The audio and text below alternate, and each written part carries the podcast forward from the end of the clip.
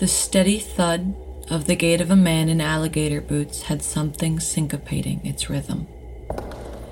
There he stood in a long black cape with red velvet lining, an elegant top hat, vampire like suit, and those bright green alligator boots.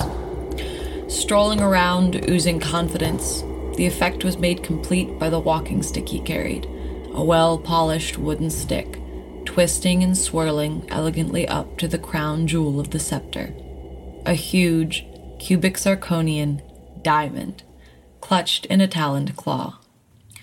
The tap, tap, tap of this walking stick led the way into every dark and ghoulish corner my young mind scrambled to fall into. This was my very first ghost tour. I had begged my mother for two years now to let me go on this tour, but she had lovingly decided I was too young. Being six and quite adamant, I had weaseled my young self onto this tour and would elbow anyone trying to come between me and the guide. I followed at his heels and peppered him with questions between stops. He answered each one with such a wealth of knowledge and told each story with such theatrics that I was hooked. I went on his tour every night for a week until we had to make the flight back home. In the terminal, I sobbed, telling my mother I would do anything to move here, that I didn't care about anyone back home, and that this was the only place I could be happy. This, coming from a six year old, while dramatic, was ineffective. My mother had a business conference on the same island every year, and when we would go back, the very first thing I would do was take his ghost tour. Again and again, every night if I could. The thud of his alligator boots, the timbre of his voice, and floating above all, that glittering diamond, held aloft in bony talons, became an obsession in my young mind. This went on for almost a decade. As I got older, he became more and more of a family friend. We began to visit him at his day job where he managed a museum. When I took his tour there, I saw his vocal style was just as well rehearsed. The curtain was lifted. This was a choice, a well practiced necessity for the work he does. He had not been blessed by some demon with the perfect voice to tell ghost stories. He was just one heck of a tour guide. It was much less spooky in the daytime, talking about artifacts of a time on the island long since lost to the waves. He began to come out to dinner with us. We would send him Christmas cards. I met his sons.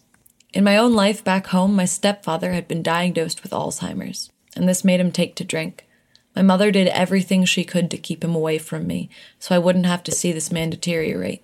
In the midst of this battle, over about three years, she lost her brother to cancer, her father, and then in 2010, her mother. That Christmas, she didn't have the strength to do Christmas in the home her father built, without so much of her family, so we took a cruise instead. This was a very special time for just the two of us. Her husband had been put into an assisted living facility, so only my mother and I boarded the ship. The cruise ended on my favorite little island, and my mother tacked on a few extra days there. As soon as we arrived, we took the old ghost tour yet again. I knew every word to every story, but that tap, tap, tap of the cane against concrete seemed to stir history from its rest and invited it to play with us. The next night, we met up with our dear family friend and his sons for dinner. Sans top hat, boots, and that wonderful cane. After dinner, my mother, the tour guide, and myself sat at the edge of a dock by the restaurant and shared unmarketable skills proving to one another all of the things we could do that were totally worthless.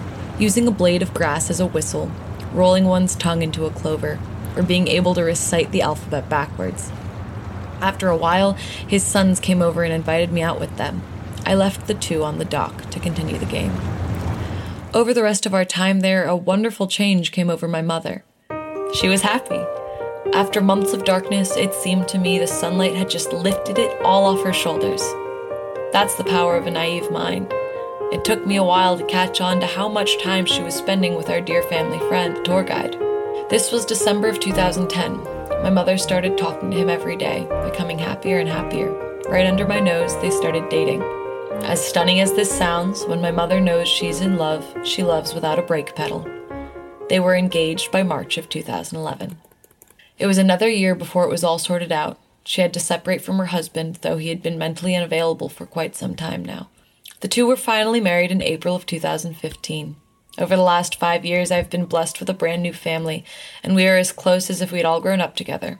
My brothers and I dropped the word step before the term of relation long ago. Following the tradition of my father and my brothers, I too have become a ghost tour guide. Spreading the stories that filled me with wonder as a child brings me pride. Now, in the sweet apartment my parents share, overlooking the museum, a flashy emblem of the beginning of this love story sits by the kitchen door, resting, as if its job is done. Against the doorframe is an old, gnarled cane with a diamond clutched in talons. For WNSR, I'm Katherine Fox.